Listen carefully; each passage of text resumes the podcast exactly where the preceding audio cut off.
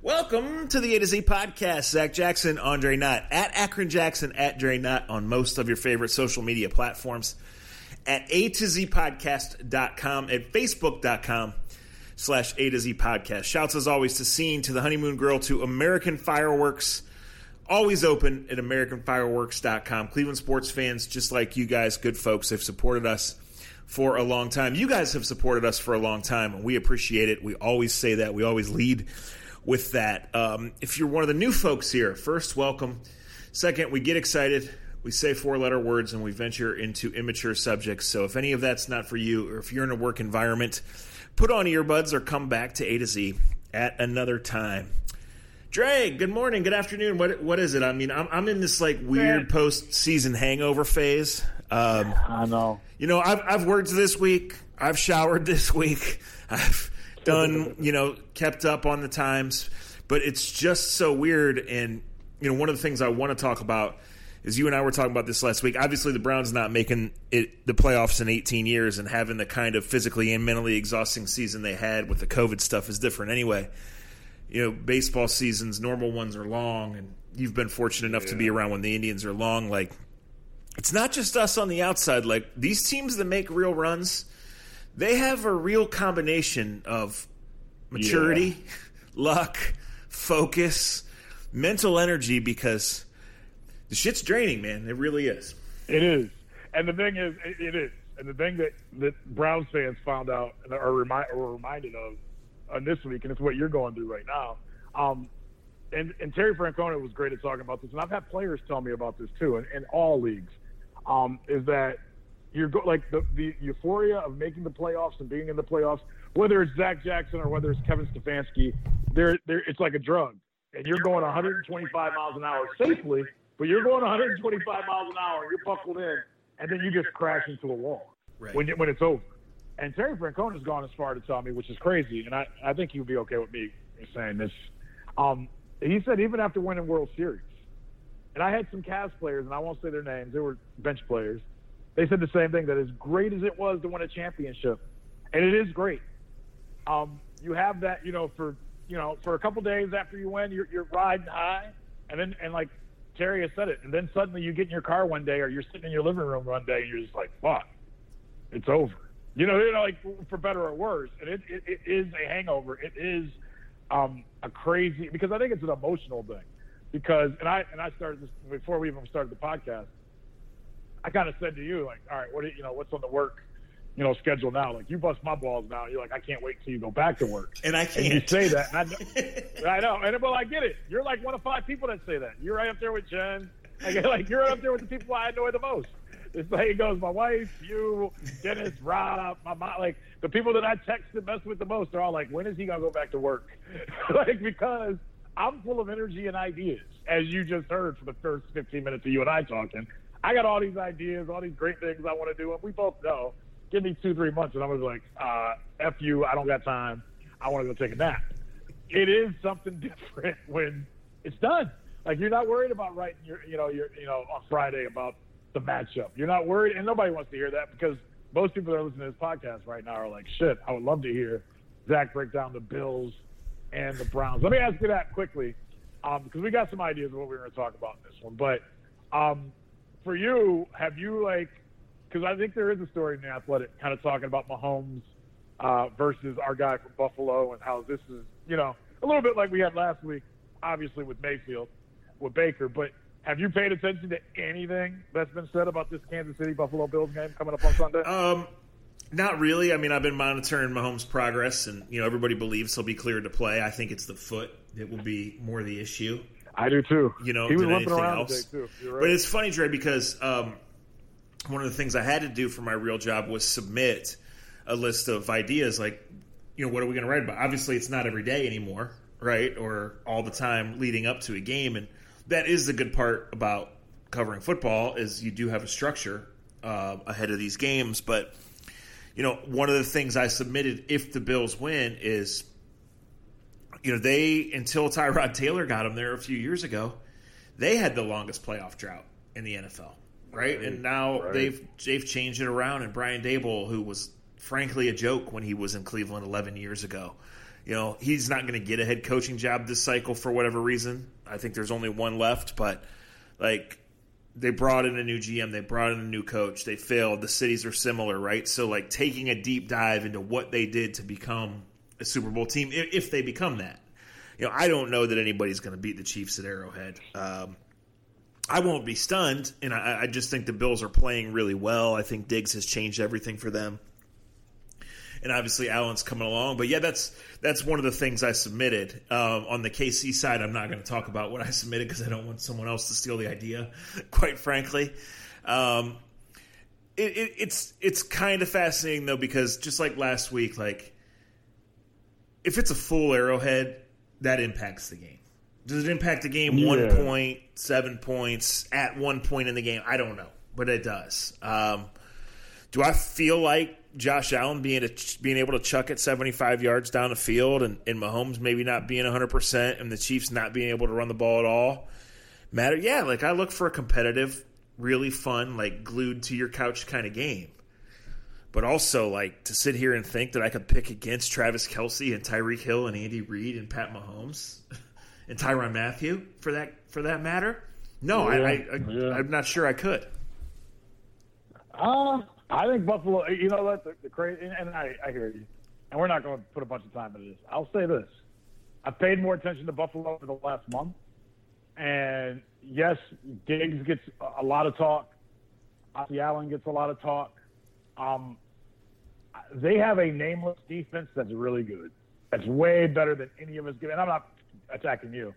Um, they've got a solid defensive scheme and plan, and it works. Um, I'm not if, if Mahomes ain't right, it's gonna be a close game. And, and we don't talk about this stuff all the time because it's easier to talk about the quarterbacks and all that offense Kansas City has. Um, Kansas City is vulnerable, especially without that crowd. I'm not saying Buffalo's going there to win, uh, but their defense is way better than what I thought it was a month ago, and I can't even pinpoint why it is, but it is. Well, uh, I'll know, say they, this: you know, they've got they, they got yeah. a, they got a really good corner. They got a safeties that play well together. They play, you know, they and they've got the big kid um, that's got all the brothers, the, the middle linebacker who's really they, they've got some players. Edmunds. He's got all the brothers. Mm-hmm. He does. He does have a he lot does. of brothers, and they're all two, athletic. Two of them play for. No, and they all play for. The, two of them play for the Steelers. One of them got cut last week. And Dwayne Haskins, Trip no, Haskins, is now a Pittsburgh if, Steeler. Yeah if Mahomes isn't right, I think the Bills win the game. Um, I don't think you know. I, I, you, you, need him just in the things he does, and because as much as that offense clicks and is able to masterfully miss, you know, mix the misdirection with the vertical threat, with the throwing underneath threat to make you lay off the vertical threat, like it's because right. of what he does. You have to take the ball away from him, right? You you have to score on them, um, but but if he's not right with his foot, or if he would get hit again and have to leave the game, then, yeah. then I will definitely take the Bills. Um, I bet they don't run the option. I bet they don't run the option. I bet they don't. no, and, and listen, the, these coaches will tell you if that's one less thing you got to prepare for, then they've won that little battle, right? Yep, um, you're right. Yeah, man, that's. Hey, let me say let me say let me say something else back to you. And I don't I don't like going back on podcast. I stand even harder on punting on fourth down now that I went back and saw some things, hey man, I don't think Stefanski was trying to bleed the clock in that last drive. And we don't got to go back and forth about this. The block, hey, there are some blockers, and I think Wyatt Teller would tell you this. J.C. Tretter would tell you this. If some guys get their blocks on the plays that were called by Kevin Stefanski, it would have not looked like they were trying to drain the clock. The Chris Jones made two hell of a plays on that last drive, and I hate doing this, but like we talked on Monday, and we talked right after the game, and I hadn't really gone back and looked you go back and look at some of the, the play calls and how they how they didn't get blocked or schemed up well like they usually did for the Browns this season. I am more on Kevin Stefanski's side than I was when we talked about because guys just didn't execute the plays that were called. Whether they slipped, there was a one play where where um, uh, Bitonio was coming around the left side. He just didn't get to the linebacker. Didn't, didn't get to. If he gets to that linebacker, it's a 15, 20 yard run. Um, and I know that you know that's that's the game though, right? I'm not complaining. I'm just saying when we went back and forth on punting on fourth down, I totally get it now and seeing certain things just weren't executed. They needed to be executed. No, um, I'm just gonna say fundamentally, like I think that's what podcasts and specifically this one are for, like you might as well go back and say it. It's conversational. We're talking ball, right? Right. Um, right, for sure. Yeah, well, like it's funny though because as it happens, I'm sitting there watching it, and I'm like, man, if Jay Tretter gets his block, we're sitting here and we're talking about, you know, you know what I mean? You know how it is. We're like, and, and that's the game, and that's the beauty of the game. Well, that's what we said though. Like, that's the thing. The better team won, but the Browns le- definitely left opportunities out there. And as you go through the various circumstances, from the fumble to the helmet to helmet hit, to the Chiefs missed field goals, to Mahomes leaving the game, to all the way that played out, where the Browns had that chance and didn't convert. Like the Browns, there were multiple times where they did not execute, right? And that's right. that's what's frustrating. Um, it, it is because you know one play changes. It's never one play, but one play changes a lot. And if Higgins scores, that changes the shape, right? Yeah. If they convert yeah. one of those third downs early and aren't in third and 11 and throwing a two yard pass, you know, all of those things are tied together. Um, they most certainly are. And yeah, I, I, mean, Andrew Berry was on the radio this morning with Raj and Ken, and they started with just, you know, how do you digest it? And he said he hasn't been able to watch the film yet. I mean, this is the guy that right. runs the show. so, like, these things linger, guys. you know, they do. They do. And honestly, that is part of why I think Kevin Stefanski is the right guy. Like, of course he's a human, and of course he has emotions, and of course he's great in moments and imperfect in others and whatever. But like, he has both displayed and talked about at times the importance of staying low key, of staying in the moment. Right. Like, there's so many decisions in a game, like whether he nailed the last one or royally fucked it up, he's got to hit the next one for his team. Yep. right. Yep, yep, and yeah, yeah. So so that's kind of how it goes. Um, yeah, there, there's a lot of disappointment that lingers. Uh, the Browns will start to start to turn the page. You know, uh, the coaches will get a week or so off to digest. Andrew is not going to the Senior Bowl, which he didn't go last year. That's fine. It looks like they drafted really well. I'm only a little bit surprised this year because it seems like it could be the only time you're really going to get face to face with guys. Um, there will be a pro day circuit, but it, it's going to be highly regulated. So, you know, we'll see. Um,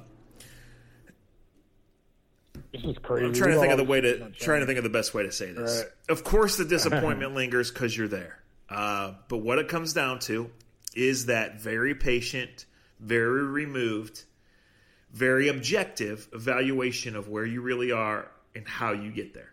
Right. right. I don't think one time one slip from Joel Bitonio kept the Browns from raising the trophy. No, right? for sure. No, no, not everyone knows that. Not at all. Just like, right. um, well, just but on the flip side know. of that, when you look at how well the offense played from December on, and you think about they didn't have an off season. This is going to be the first time Baker doesn't have a new system. Nick Chubb doesn't have a new system. I think people um, downplay that too. Like running backs need to know where to read their keys and how they're getting their handoffs and stuff like that, right? Um, sure. Sure. Like organically, this offense should grow, and unfortunately well, in the yeah, NFL, no doubt. Yeah, unfortunately in the NFL, personnel you can't count. I mean, obviously the elites are the elites, but man, everybody's freakish in this league, and there's so much injury. There's so you know careers are so short and guys get guys get fat and hungry for their money, and guys get their money and they don't want it, and guys are less motivated, and uh, you know all of these things, right?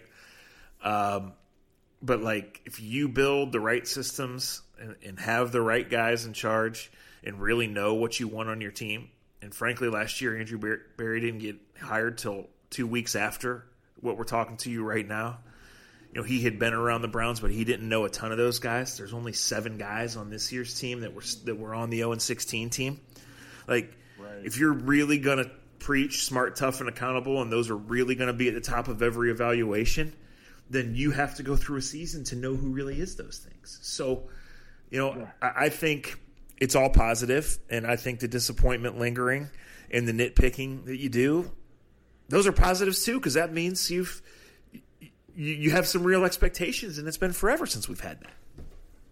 Yeah, these are all these are all the good things that go along with this, and I think that's where. And I said this in the pod on Monday, and I'll say it again. Um, I just find it ridiculous. I can barely listen to the radio this week because people are already trying to get rid of you know I, like one, at one point, and, and you know who you are. Do you do you keep Odell or do you, or do you keep um you, do you keep Landry? Like this ain't the time for. I, I guess maybe it is the time for this. Maybe it is. I find it to be ridiculous personally. Um, I find it to be ridiculous because I think just like you learn how to lose, you got to learn. I think just I, here I want to say this the right way. I think this town with football, unfortunately, has learned how to lose and how to deal with losing. And our usual in dealing with losing and dealing with this month that is already hard is we've got to take all the we got to take all the the furniture out and rearrange the furniture because the furniture didn't work in the setup that they had last year. Well, lo and behold, the furniture kind of did work this year. And the only way you get better is by saying two of those furniture pieces, okay, that fits there, that fits there. This didn't fit that well this way.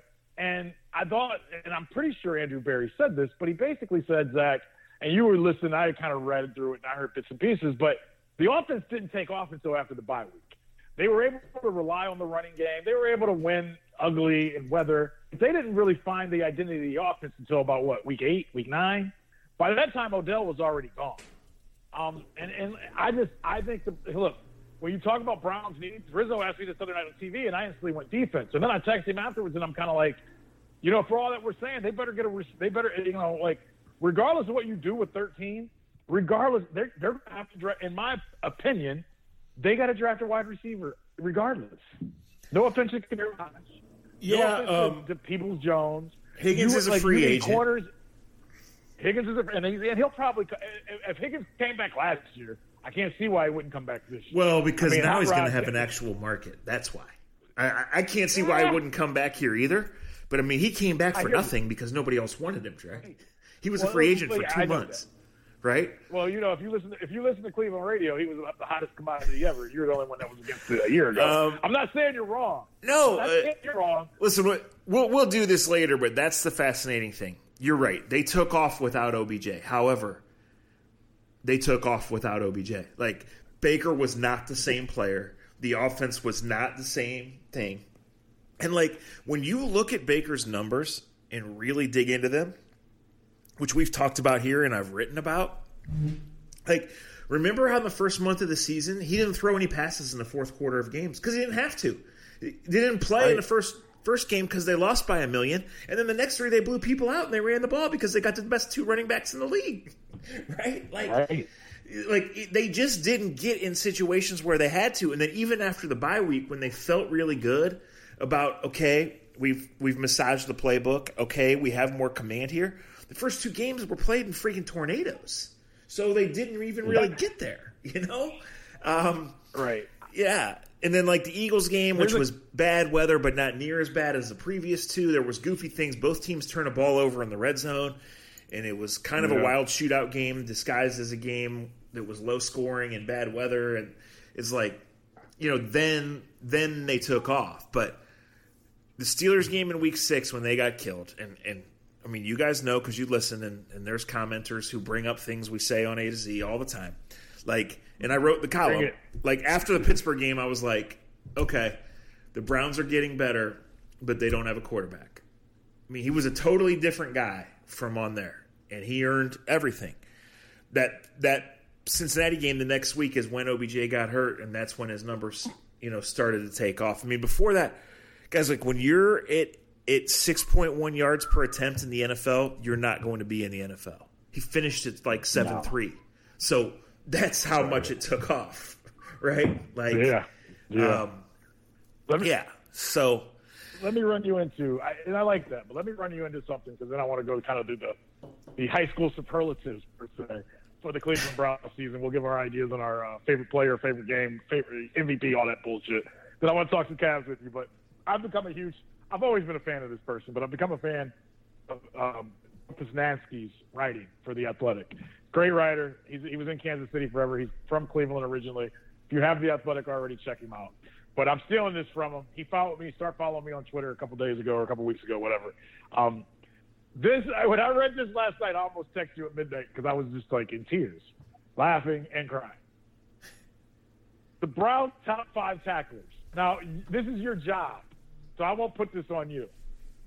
But I'm going to read Joe's diary from this week off the Athletic, and then we're going to get a cry out of this and move forward because this is the best thing that that I've heard that, to tell you how great this season was, but how unbelievable it was. This is Joe. To give you an idea of the last part, I want to show you the Browns' five leading tacklers in 2020. Zach, the top of your, could you do the top five tacklers on the Browns? And it's not no, because those are unofficial stats. It's not something I'd ever look at. But like, could I guess it? Uh, see, why are you got to be such a nerd? They're not official stats. They're not. They're not. They're not when they all. Maybe one degree. I, I get it. It's not like we're sitting here giving them contracts. But go ahead. Go and give me your guess on these non-official stats. uh, B.J. Goodson. Ding ding ding. Uh, Andrew Sendejo. He was actually number three. Yes. yeah. Yeah. Well, I mean, tale as old as time. When your safeties are your leading tacklers, you either got Sean Taylor or your team sucks. right? Your defense. Your defense, not your team. But this, right. But this makes the point. This makes the point. I'm so glad we're doing it. And we did not rehearse this. We did not rehearse this. I'm doing this without telling them. Because last um, night I was like, oh my God. Is Taki on there? Did he play enough stats, snaps to be on there? Taki, Taki, Taki, Taki came in fifth. So here, I'll give you the. You did good enough. You got three out of five. B.J. Goodson, um, a free agent signed because the Browns simply didn't have any linebackers. This is his third team in three years. Number two, Malcolm Smith, the 2013 Super Bowl MVP, is now 31 years old. The Browns signed him to a one-year deal, making Cleveland his sixth NFL team since he won that award. Number three, defensive back Andrew Sendejo. The Browns, the Browns signed the 33-year-old undrafted free agent off waivers Cleveland is his fifth and probably last team. The last team part I put in there. Uh, fourth, safety, Karl Joseph. See, that's that's. I would have not gotten yeah. him because a lot of the year he didn't start. I know he wasn't in a lot of, but you know, but you know what? You and I we talk. Real defenses aren't real defenses in the NFL aren't four three three fours anymore, right? And Joe Woods wants to play. Uh, he wants to play a three safety when they're right, they'll play three safeties at once. That's part of the reason why they drafted Grant uh, Delpit. Um, but it says that Joseph, another player Brown signed to a one-year deal before the start of the year. He was a utility defensive back. Um, then Takitaki, third year. You know, that was your top five tacklers. I mentioned that because everybody that loves the Browns, and I and I, I thought B.J. Goodson had a good season. I don't think he was Mike Singletary, but he had a good season. And I mean, if I would have told you that list on August 31st, Zach and Andre probably would have told you the Browns went four and twelve. Yeah. Right. Yeah, so, and the one thing about my prior observation that's wrong is that I guess in today's NFL, your te- your line your safeties do make a lot more tackles because the ball just does just goes down the field more than it more. It's than in the air, and it's in the air, right? And, I mean, and, and, I, and I also bring this, but I also bring this up because I hear a lot of people uh, like having the Joe Woods fight, and to me, when you're having the Joe Woods fight, you don't understand what you're looking at. I mean, I just told you the five top tacklers on the Browns defense, and none of those guys are going to be on the cover of Madden. Most of those guys don't even get their names said on Madden. They're just the number 53. Um, like what they put together defensively was it a great defense? Not in any shape, way, or form. Um, but you got to give some credit that they had a coach that got the best out of them. Obviously, the best that they got out of them was getting turnovers and turning them into points. I give a lot of credit, and I, and I just wanted to do it this way because I've got a couple people that tweet at me constantly about Joe I have a feeling, well, maybe not because black coaches don't get hired in NFL. That's a whole other story. Um, that's bullshit, Zach, and that's another podcast. Did you see the clowns that got that got? There's no offense to the guys that got picked as head coaches today. There's none at all. And Dan Campbell, I, I kind of get a out of you. Chris Spielman obviously has a lot. Obviously has a lot a pull in Detroit. Detroit needs a football guy after what they went through. Um, but I got to tell you guys, as a black male in 2021, um, that we got this bullshit Rooney Rule, and they keep making up more bullshit rules to try to get black head coaches, and we're getting like pizza delivery guys as head coaches in certain cities. Like, who's the guy in Philadelphia? And, I, like, just because I don't know who they are does not mean they can't be a great coach. I'm not that type of asshole. Um, I don't know every I don't know every situation, and I don't know how every how every team is run. Um, as a matter of fact, I will give the Haslam's credit. They've been very open Um, they've they've hired bad black GMs and good black GMs, bad black coaches and good black. That's so, true. I, like, but, I, that's, but that's all I'm asking for, Zach. That's all. That's all people that look like me are asking for. Give us the same chances everybody else is getting. Like, why can't? Okay, Hue Jackson's a bad coach. Thank you for letting us see. Uh, who was the black dude that was texting down to the sideline for the quarterback? He ain't deserve a job. Get his black ass out of here. No, he was the he was the worst GM in, in, in, probably in NFL history. Yes, but see, I can admit that. But at least the Haslam's were like, you know what? Even though he was calling Sashi Obama, which is racist as shit, that's a whole other that's a whole other story. But at least they got out, went out and got Andrew Berry, and Andrew Berry fits. Like why? Like I just as I look around the league and look at all these other jobs, look. Here's the one thing we know, and I didn't, and I didn't even mean to talk about this, but it happened. The NFL stands for not for long. Let some brothers have some not for long jobs. If they bad, they gotta go. We know how it works, but if they're good, I mean, at some point in time, and I'll say this to the races that don't want to hear this. When you have this many men that look a certain way that are on the field, and look, everybody, we all play hard for people that we play hard for people that we trust. The one Baker comment that I love when it comes up about Stefanski, and he says this all the time, and, and to me, it's the most it's the most chilling thing that can be said about Freddie Kitchens is Baker's always goes out of his way is to say you can you know guys can tell a fake right away, right? Yep. And whether he's a white fake, whether he's a black fake, we know fakes. Um, and I, I want to say this the right way because I have not worked for a lot of black um, bosses per se, because they're really, um, but I would I would love for some of these owners and guys that are making decisions to have an understanding of what it would mean to some of these guys to play for guys that look like them. Now, I'm not saying you just hire somebody because they're black. That's bullshit. Um, and I get that you, we usually hire, if we're in charge of hiring, we usually hire people that we are comfortable with, that we know well, um, that we speak the same language as. And when you do that half the time, you know what ends up happening? You end up losing your fucking job too. I, and nothing's going. to I don't know. I don't. I'm to the point now where I don't think anything's going to change. But this is embarrassing, man. It's embarrassing. Well, I mean, the Eric Bieniemy thing is so outrageous, given where he's been, and given the, that the path has always been be a coordinator on a winning team, right? Like, I don't know him. I, I don't know anybody that knows him well.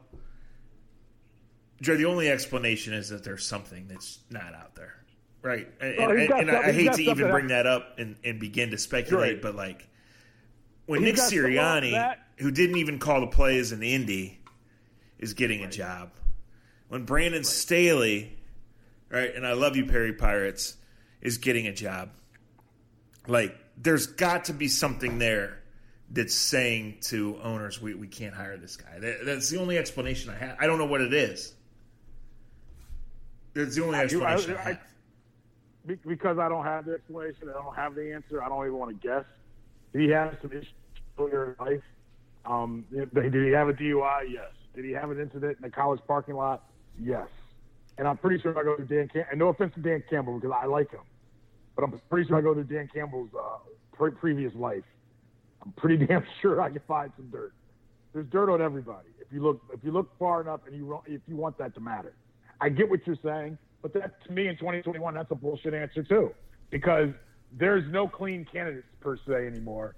Anything in life, um, and if somebody is good enough for a job and proven over time, and I would like to think that Eric, look, put it this way: Do you think if the Detroit, I'm using the Lions, do you think if the Lions brought Eric Bieniemy in as a head coach, that people in Detroit would be in an uproar and something that happened in his life 25 years ago? If they, if the Ford family gets up in front and simply says, "This is the best candidate that we feel for the Detroit Lions to move forward," Do you really think that the backlash would be that bad right now? No, zero, zero. I don't. Bit. There'd be zero, right? I don't either.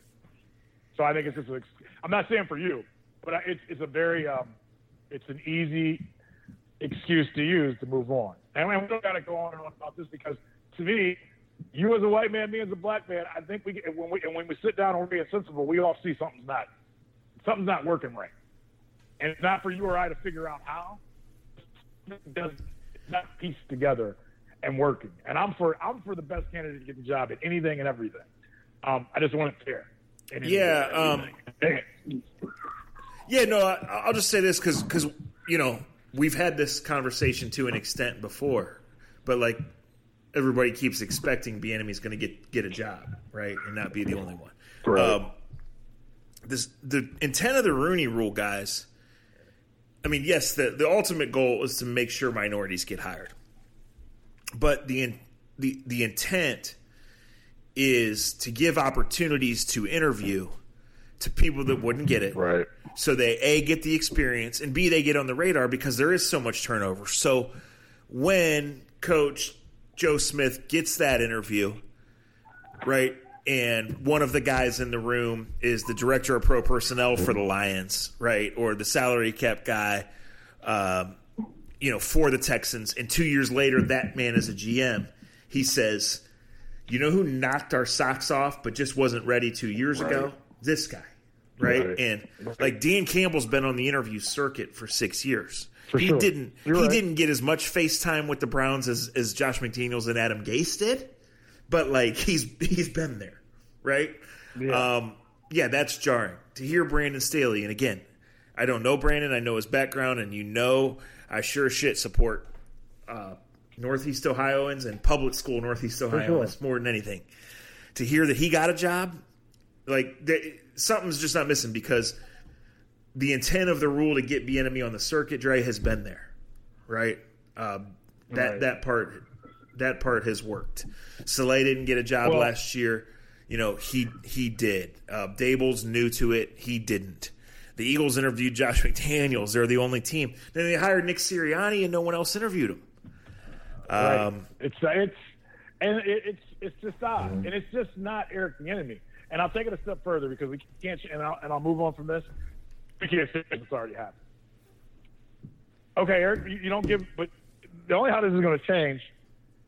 Some of these teams are going to have to start being willing to let some of these black guys be more of the running back coaches. You know, like it's okay to let them call, like because I see these other offensive coordinators that don't call plays, but they get jobs. you know what I mean? Like it, it's it's and it's, it's part of it, and it's an easy way to overlook it. And I don't want to speak like Josh Cribbs and I have had long talks about this over the last couple of years.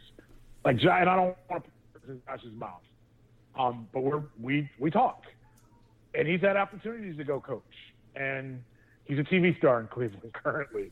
We could have talks about He that is. as well. But it is, I, I'm, and I've talked to more than just Josh, so I don't want to make this a Josh thing. But I've talked to many former players, black guys that want to coach, that want to do it, but they also have too much pride right now to jump into something where they feel like they're going to get treated like shit when they may be the smartest guy in the room, or where they may have a better connection with certain players and guys, but because ownership won't step that far, or the, the general manager's afraid to talk to him, or the general manager doesn't like him because he played and, and the general manager didn't play. And like, so it's a weird disconnect that we have going on right now, and I don't know how to fix it, but I think it's bullshit. I'll tell you that much. Well, the the NFL knows that it's an awful look. Um, so I, I don't know what it is. I, I frankly I don't know if that leads to somebody leaking something on Bieniemy, right? Or Right. the Yeah, that's Texans hiring them because they think it can keep, keep help them keep Deshaun Watson. I don't know. It's awful. And that's Um, and that's the job I wouldn't take if I was them. I would well, want right? nothing to do Because that place is toxic as hell. Sure. right. I mean, It's I'll say this for Dan Campbell: like that team is so boring and so bad, and expectations are so low that a guy comes in and talks about the stuff that he talked about and is all rah rah and blue collar and we embrace the city. Like that's what they need right now. You know? Eh, I saw, yes, I say that, and then I also saw Freddie Kitchens today. Well, I saw that. No, you're right. you know what I mean? No, and, we've Dan, danced but that Dan's more dance. Listen. I'll just tell you this: I'm the wrong person to talk to about this for one reason. I've been through so many of these coaching searches and so many of these intro press conferences that I tune them all out. Right? Me too. Same, Yeah. same, same. You're right. Yeah. I'm in the same boat. I totally, I totally agree with you with that. Yeah. It's hard for me to judge anybody because. All right, so because as we I've shift gears here, right, um, Yeah. as we shift gears here, if you're a new listener, um, you'll know that we occasionally talk Cleveland Indians here. We occasionally talk Cleveland Browns or Ohio State or life. But the main thing we talk about is the Cleveland Cavaliers. And we've been telling you guys for a long time that Collin Sexton is a really good player, and he is the kind of guy that's going to engineer a turnaround like this. This, this league has never seen. I can't even finish my said. Come on, dog. You gotta think. Come on. Come on, dog. Hey man, number one, don't be tweeting to be about me in NBA basketball in the month of January because everybody knows your ass don't watch, but they got you to watch last night. Couple things. Um, the Nets. This is what I. This is what I love about sports because it's like life. Everything about how the Nets have been put together, I hate. But I've watched every quarter that they played since they put that team together. like it's intriguing. They're going to give up 140 a night, and they're going to score 140 a night. Um, but let's go to Collin Sexton's side of this. I don't know what he is overall. I he's talented as shit. Number one, um, he's not the same type of talent as Kyrie, and that may be okay for multiple reasons. I think last night, and I'm not saying he's a star, but he's better than what most of us have thought. And I've had a couple people that know college basketball pretty well, and SEC basketball. And I had a guy text me last night, and he said, "I told you, he has some Russ Westbrook to him when it comes to scoring and taking over. He goes, better shooter, you know, plays hard. He goes, but he's got that. And what the point was, he goes, he's got that same dog in him. When you put other great players on the court, he wants to say that he's one of the best. That was an unbelievable performance last night. I'm not expecting it to happen again on Friday night. Um, I kind of like what the Cavs are doing for their situation, Zach. I do. You put a bunch of trees in the middle because look, you're gonna play those two little guards up front you better have somebody to stop them back back. And they're going to put the dude with the afro. I like I like Allen, what he's about. Well, yeah. Um, I, I mean, how can you know that kid's 22 years old? Right, right, yeah. right. And he doesn't beg for the ball. You know what I mean? Like he, he's a he'll pick and roll to death, which is awesome. Well, um, you know, Larry Nance. Larry Nance is a great glue guy. Do they still need a wing? And maybe the kid from Auburn is there. Is this the, is this the LeBron Cavs? No, but you know what it kind of can remind me of the type of Cavs teams we watched when we were growing up at the Coliseum. Well, I, I don't really watch, and I'm open about that, right? So I do watch a lot of college basketball, and I know. But you know, frankly, like Darius Garland played four college basketball games, so I don't know right. shit about him. Except remember when I turned on the TV and said, "Oh my god, I can't believe he's that small." Right? Yeah, um, yeah, yeah. You know, I've followed enough to know that Seti um, has played well and you know he he's a guy that can be on a team that can win. I'll just say this: I know that the Cavs have done two things that matter. One is having Larry Nance, and he's tied to the last generation, right? But committing to him and letting him be, knowing that he is a good person and a local kid, and yep. you know will in an era where everyone's on social media and he's on there doing good things and speaking honestly right. and not being an idiot. Right.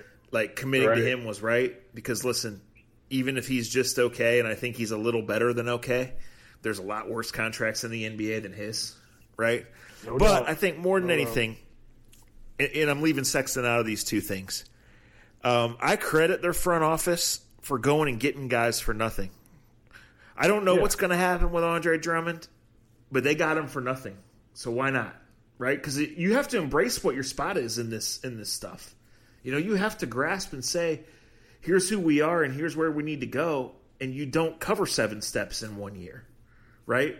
You don't draft one good player or have one good week and make up for lost time or start closing the gap in the NBA on these franchises that have these guys. Why did I watch the game last night? Because it's the first time the other three played together. I don't give a shit about the Cavs, right? um, just being honest. But like they did that, they got Jared Allen for Jarrett Allen for nothing. He's 22 years old. He has freakishly long arms. He has a lot of athletic ability. He has a tiny bit of offensive talent from what I've seen, and he's got plenty of time to harness it. He can change games with block shots and rebounds, right? And I think he had four blocks and 12 rebounds last night, like in a game that right. they need to fight for. And look, as for Sexton, um, yeah, the Cavs really believed in the work they did on his background. Straight A student, overachiever, loves the game. What does that really matter when you go up against LeBron and those guys? I don't know. But in terms of where they were and where they thought they might be, which leads us to where they are now, they loved him. He's fearless. He's worked on his game. Nobody can take that away from him. I would tell each and every one of you to bet the Nets on Friday night when they play again. Um, but like Dre to for to do this right to make this rebuild work, to take these pieces you got from and eventually make them fit, you're going to need an overachiever somewhere in the process, right? You like I guess I was going to say nobody lands on all these stars, but the Lakers did, right? Nah, the Nets did. They live in a fantasy. That's, yeah, that's they, no, they they live in different houses. They they live in Yeah. different planets. If Collin Sexton becomes a guy that occasionally does that and always busts his ass and gets on the opponent's scouting report as the guy that we have to shut down, then a year, two years from now, maybe you're onto something. Because this league, you got to be unique. And I see some fatal flaws in the Nets, like who's going to Oh. guard and who's Oh. going to rebound. But like Dude, as you go forward, and Like- Collin's still like 21, 22 years old, right? right? right. Um, well, here, like if that thing. guy is going to launch threes like that and get to the bucket and bring that energy, then eventually you could have something that a lot of other teams don't. I would say this to you because I know you don't watch that. Look at his numbers, even before last night. And here's the key thing: you're under six three in the NBA. You almost it's a roller dice to be able to stay healthy for 82 games, and that's the problem him and Garland are going through. Because Garland's played much better, but they both have. There's been growth since they both been drafted, and I don't mean in like body wise, but they know how to play. And you look at the numbers, Zach. They are the numbers are pretty damn good. They're better than what you think, is what I would say to you. Um, and look, I, I'm glad the Cavs are doing what they're doing. I like Bickerstaff. I like what Koby's doing. I- I- look, right now, if you can get to the point that you can fight for for an eight or seven seed or that however they have to play in, that's a that's a huge step in this crazy ass year. Let me go to the Nets because they will be a top three team in the East, most likely. There's no doubt. But I don't. They built a they built a video game team, Zach. They didn't build Sure like, did. They have DeAndre DeAndre Jordan is a 15 minute player at most. They have no size. They have no rebounding. They have no defense. And then I'll say this to you. And the problem is when you go down to the other end of the court, if Harden, if like last night they did it one time. Kyrie was at the top of the key, and they came up with a double screen or double pick and roll where he could pick. On one side he had Harden on his left, so he could screen roll left with Harden, and on the right was Durant, so he could screen roll with Durant. How do you stop that? like, like I like I literally hit pause on the TV because I like wanted to take a picture. And I was like, defensively, what are you doing? And Joe Harris was standing down in a wing. Like even Brody Jackson could get three points out of that set. Like, it was, No, they're was impressive. Um, they're impressive in that regard. But how are they going to guard LeBron? How are they going to guard Giannis? Right?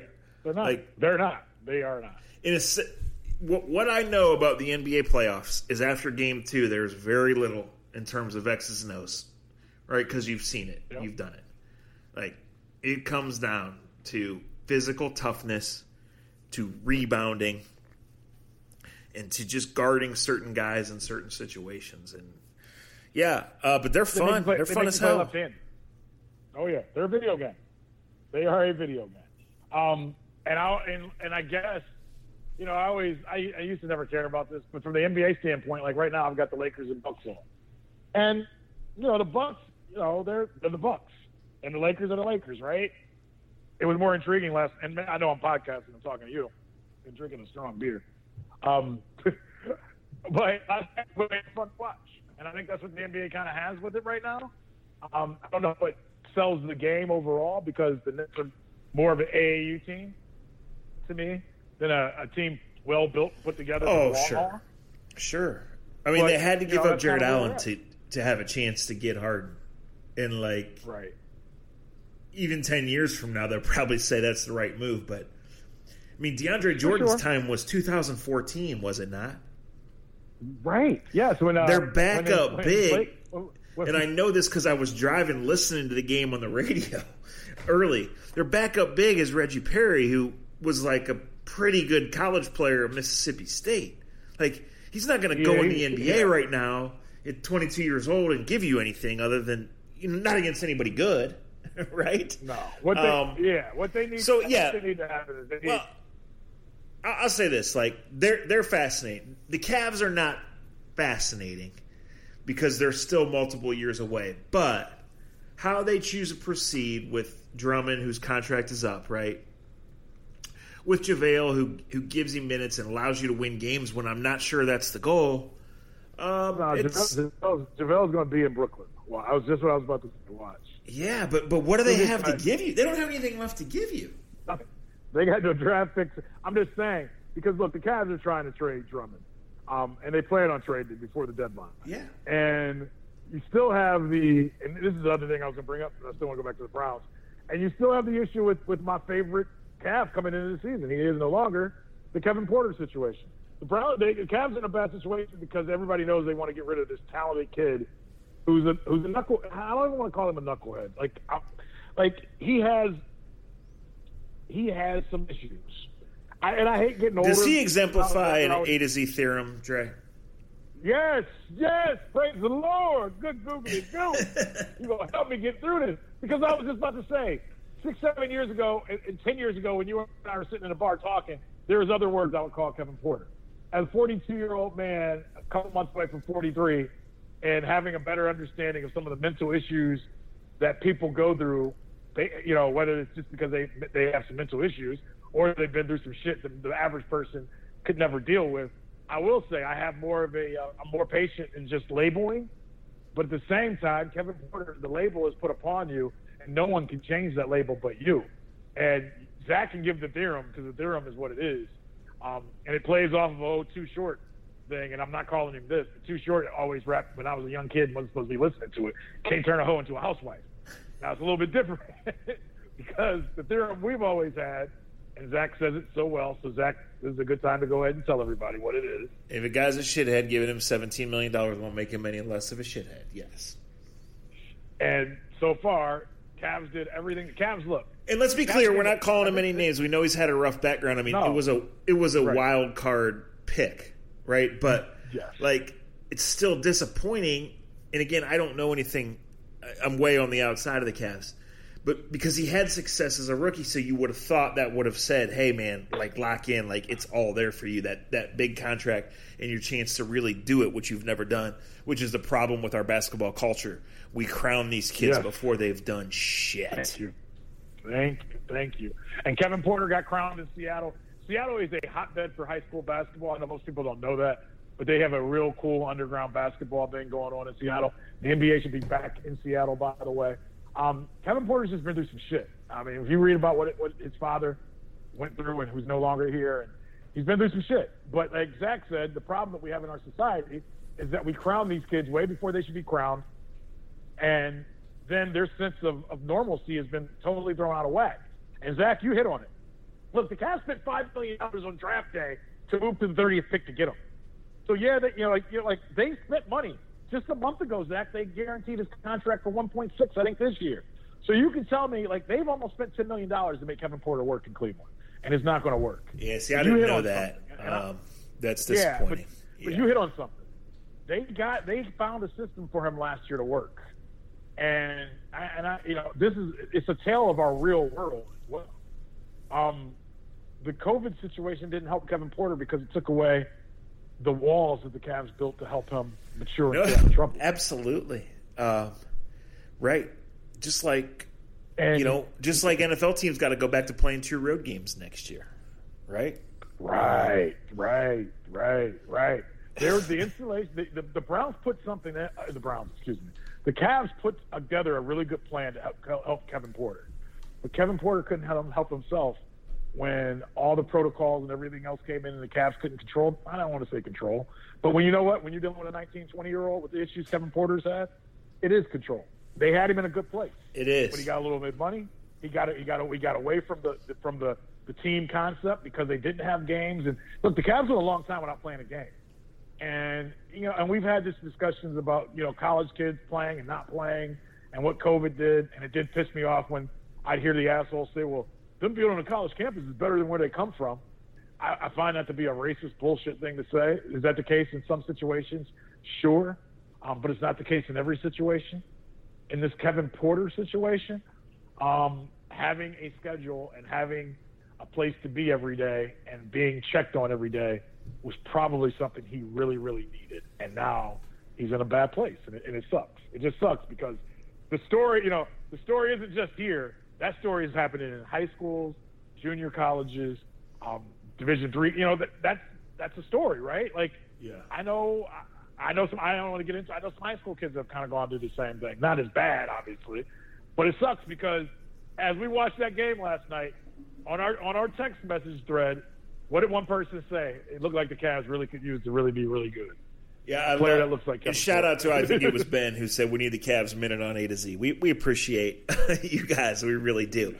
Um, Dre, this is Right. just this is just a thought. This is not based in anything. Um, you know, I will watch a little bit tonight because it's Lakers Bucks, right? So I know that's a good game. That's a high level game. Uh, I, I Right. just when you cover the NFL and you're into other things, like you have to pick, and in that regular season NBA, when the Cavs are not good, especially makes it easy, right? To to not Yeah. pick them. However, I do They're think hard watch. I do think as it comes to the trade deadline, which I believe this year is in early March, um, I think when it comes to Drummond and Kevin Love, because they are what the Nets don't have, I think it increases the chances that the Cavs can move those guys and get anything in return. And don't expect high value on either, right?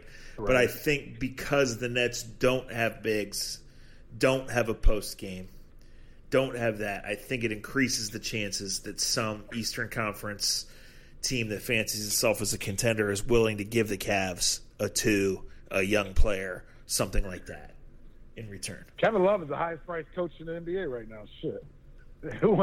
That whole situation is a whole other thing. Um, all right, let's do a Brown superlative minute here on the A to Z podcast. Now the Brown season is over, I've got the cards. I'm going to be your Chuck Woolery. I'm going to ask some questions about Zach Jackson and the Cleveland Browns of 2020.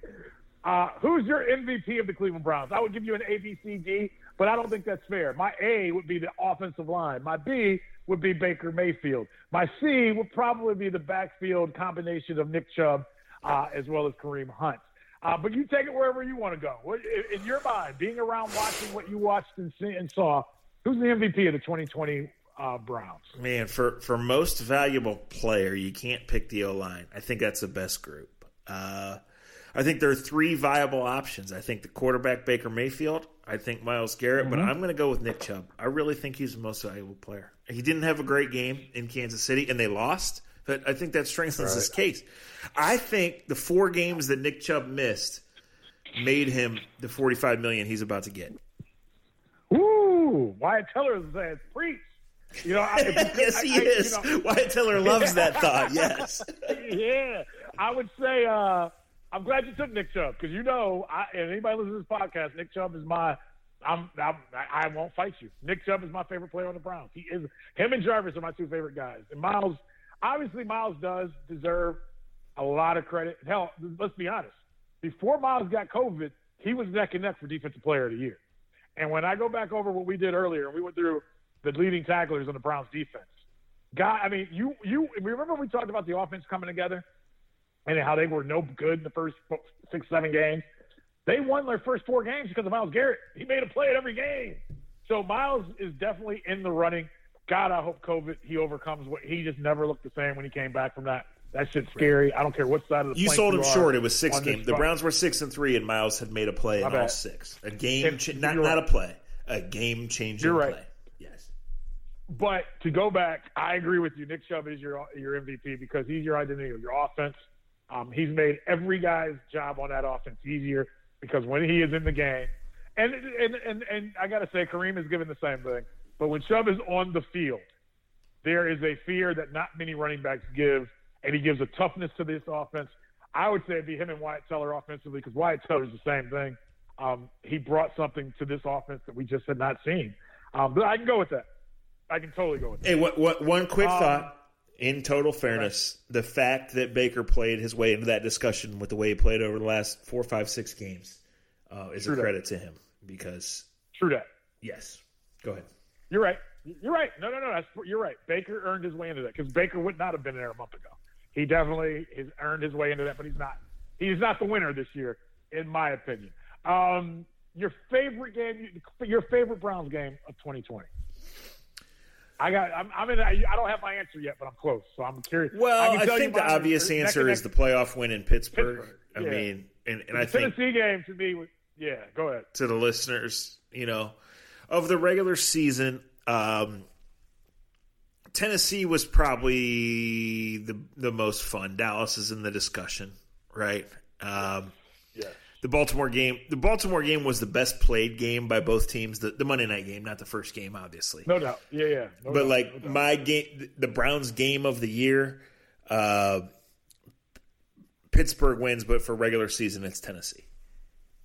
Okay. Um, I, I, I, I wanted to say the the Cowboys game because Odell basically won it on your own. But you saw so many. I thought that game was just very telling for both franchises. Is what I'll say for where they were at at that point in time. And I know both those franchises really well.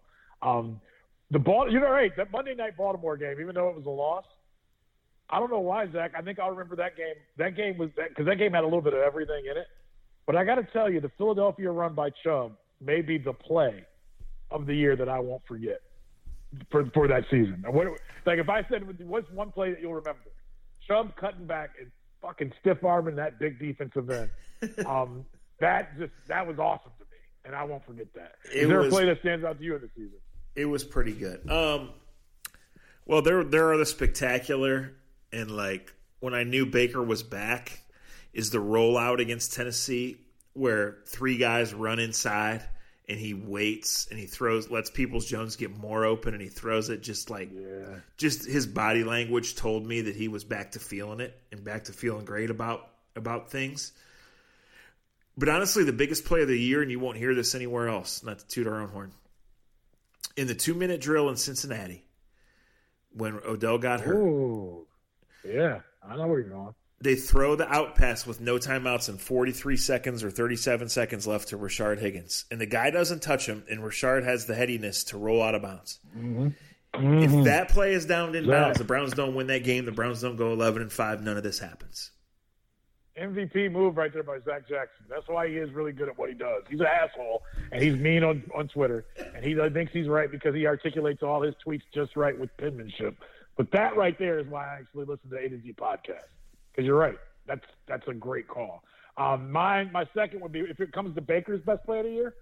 Um, I've talked about this, um, and I've gotten fl- flack for it, and I'll talk about it one more time and why I can ride on the Baker train now the throw he made in the playoff game off of the same defense, same play call that, that got his ass in trouble. To me, that's the biggest step I saw from Baker. Um, using his arm strength as a plus and not a minus, right? And I think that's that hard thing. It's just like pitchers that can throw 95 miles an hour. That's great, but if you don't throw it in the right place, you know, it's, it's going to go the other way. And he found that out the hard way the first time against Minkah. Um, but he used what was between his ears the second time against Minkah and threw the biggest. He threw the biggest Browns. That's the biggest Browns playoff throw in 25 years, 30 years, where he hits Jarvis for that 40-yard touchdown. Um, to me, if I'm Kevin Stefanski, if I'm Andrew Berry, um, that's the type of play. That's you know, the Indians always did something really cool when they had things rolling. Um, and why you see the success with the pitchers now, I believe, is I love talking to Zach Plesac. I love talking to Shane Bieber, um, Aaron Civale, you know, all Triston McKenzie. And they talk about when we talk about 2016 Indians, we talk about them should have won the World Series. When I talk about those four names I just said, they talk about being around Corey Kluber, Josh Tomlin um, during that you know during that playoff series and watching how they worked and watching how they worked in between games and watching how they worked in Yeah. between innings and watching how they took you know um, how they took the scouting reports and then they went out in playoff games and used it. Um, Shane Bieber's told me that that information that they saw during that playoff run behind the scenes was invaluable in their maturity and learning what being a big league pitcher was about. Well, that that's when you think have a true program, right? Right. Um, that's when you're in, and and we weren't around the Browns this year, so like it sucked from that standpoint, right? I'll tell you Right. this, um, you know, in training camp, the first two guys on and the last two guys to leave were Adrian Clayborn and Porter Gustin. And Porter Gustin didn't make a play Wow. the entire regular season. He had a pick off in in the Pittsburgh game. yeah, He's he's a guy who's gotten you know undrafted, was a street free agent when the Browns signed him with their practice squad. I don't know if either of those guys is going to be back, and frankly, if they have a great offseason, neither of them probably will. I mean, Clayborn is Super Bowl champ, respected vet. All Clayborn's that a pro's pro. He's a pro's pro. But sure, you but know, but you know, I don't know a if he wants to play or b if he'd be welcome back if they really upgraded that position, right? Um, Right, right. You you would think he would be right, but you don't you don't know. He's he is under contract for one more year. I'm, I'm pretty confident of that without having it in front of me. But anyway, like those are the little things you see, and those are the things that stick out. Like if you're really going to get somewhere, who makes the sacrifices? Who does the work? And I. And, and I mean, we talk about pro sports and we're talking about it here, but this applies to the lower levels too. Who are the best players on your team, or who do you really roll with? And we sit behind microphones and argue about it, and people sit and tweet about it. If you ask the players, they know. You're not fooling them, right? Like, there's You're some absolutely players who are just assholes and me first guys, and they bash with coaches because because they want to.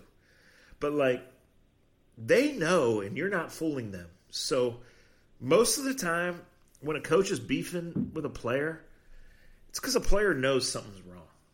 Like, right? Yep. Like, yep. Most of the time, when a coach makes an adjustment at the bye week or at halftime or at the trade deadline or whatever, it's because he's seeing what the players see and he knows they're not being fooled by that. It's time to play this guy. It's time to not play this guy. Sometimes you get better by removing guys, right? So, Yep. you know, you're trying to build the best team. It is Jimmy's and Joe's over X's and O's. But when you really have something special, when you really built build a program, like the guys know who they want around and who makes them who makes them better and who will fight when it counts. And Jarvis Landry, as you mentioned, is that guy. Yeah, yeah. I want to see. I want to see this off. I, I just the last thing I'll say about this. I'm glad we did it this way. Um, I want to see this offense with. I, I, I want to see that offensive line intact, and I want to see Odell and Jarvis healthy, with a third. And then I want that third receiving job to be a fight like hell between Peoples Jones, between all the others. But I just think if they got if they can get 13 back and they get a real speed guy where you really can't put two safeties in a box, that offense will be because of what they've already set. I just don't know how you would stop them. I really don't, and I really think. And I and it's, look, I will say this, and I don't mean any harm by saying this, because I got to ask the question: biggest disappointment. My biggest disappointment was the tight end position. I just thought that this offense, Harrison. I don't blame the rookie, but and I and I'm doing something I don't like that fans do, but I'm a fan here. When you sign, and I know it's not his fault, but when you sign the contract that was signed by the tight end. And I know he was injured. I know it was a new offense. There's a lot of real reasons, not excuses. But Zach, he just never. He, and I know he's a good blocker, but when you get that type of money, I'm not. I'm not giving that type of money to a, to a second left tackle. I'm giving that type of money to a game breaker down the middle of the field, and he's not that. He wasn't that in 2020, is what I'll Yeah, say. yeah. I mean, listen, the decisions you make once you're good are are a lot more complicated than they are beforehand. So we'll see. Yes, yes, yes, yes, yes. Who's the youngest player? Who's a young player that, that you expect to see more from? And I'll and we'll leave it at that. Um. Well, like I know the metrics don't like Wills, and that surprises me because they seem to mesh with everything else the Browns do. I, I think he's got all the ability. You know, as a first round pick, he doesn't count. You mentioned Delpit earlier and how he can do things, or at least theoretically, that nobody else can do, and so they had high hopes for him, and that's disappointing. Uh, I think I think Jacob Phillips. He's the he's the biggest, fastest Dang, that's what I linebacker they got. Yeah, he's the biggest, fastest linebacker they got, and it was always going to be kind of a redshirt year. He's 21, he's skinny, you know, and then his injuries kind of derailed him. They did play him uh, later in the year more, some by necessity with when the COVID stuff, but some because they just wanted to see it. He has abilities that other guys don't have, so you know, some guys don't put it all together. And I'm not saying it's all there, like he's going to be a superstar, but there's a lot there to work with. So that that's the guy um, that I want to see. Like once they really get comfortable with what they want to do and how you can employ guys situationally or different. He kind of reminds me of Jamie Collins uh, a little bit, honestly, Ooh. in that Ooh. you could do a lot with him. Right, he's different than the other guys. You better get him good at something, and you better get him comfortable. And once he gets comfortable, then you'll see him start to step out of the box. But he's this is the NFL, so he's got to be good at what you ask him first. Yeah. Oh, it's funny. That was too. I was, I was going to Jacob Phillips too. There was a small glimpse of him, but I just love that he truly is when you hear sideline to sideline type player. Um, he fits that description, and you know, and that's a you know, and this in the league the way it is now, um, and the way people spread you out, and the way people make you basically cover, you know, every inch of the field. You need the Grant Delpits and the Jacob Phillips. I understand after watching the season why they drafted both of them. And Delpit didn't even play a snap. Uh, you probably still need an elite, elite quarterback too, but yes, you, those are the guys you need. Yes. Yeah, yeah, and I mean because the thing that we that we'll see this weekend, and the thing we saw for the last 17 weeks, um, the 85 Bears type defense is gone. Nobody's got that, but you do have to find some playmakers that can get you off the field two or three times a game. I just think the league is set up now for scoring. The league is set up uh, to go up and down the field. It's basically a seven on seven game half the time anyway. Um, uh, you have to find playmakers that can run uh, and make plays that get you up the field. And you know, sometimes you know the Haloti Ngata is as great as, as a, and I'm using that as an example because I always remember the, the tug of war between the Browns taking Kamerion Wimbley or Haloti Ngata, and it, it was pretty. And for as nice a guy as Kamerion Wimbley is, and God bless him, I love it. Um, we, I think you and I and many others knew pretty soon after one game in Baltimore, we knew Haloti Ngata was a better player. Yeah, no. Fifteen years later, right? You need the guys that can play in space. There's no doubt. Bingo. There's exactly. no doubt. RJ, I got I got two minutes. I got to return a call here. I'm good, man. I think we, we plowed through a lot of stuff. Yeah, plowed, and I'm, I'm happy that we did. Um, I, will give you a baseball. Give me. I'll give you baseball. Thirty seconds. It'll literally be thirty seconds. We supposed to start playing next month, but I don't know if that's going to happen. But we're going to get a lot of games in this year, and it's probably going to be covered just the same way as it was last season because, well, COVID is still winning. But there will be a baseball season. I just don't know if it'll be 162. I don't know if our first game that's supposed to be on February 27th will actually go off. Um, but I feel by, you know, right now they keep telling the season starting April 1st in Detroit. I hope. But I, I would guess that the season will start no later than May 1st, is my guess. Here's my 30 seconds on baseball. Will, will I be allowed to go to games and drink beers and tell stories about bad Browns players of the past?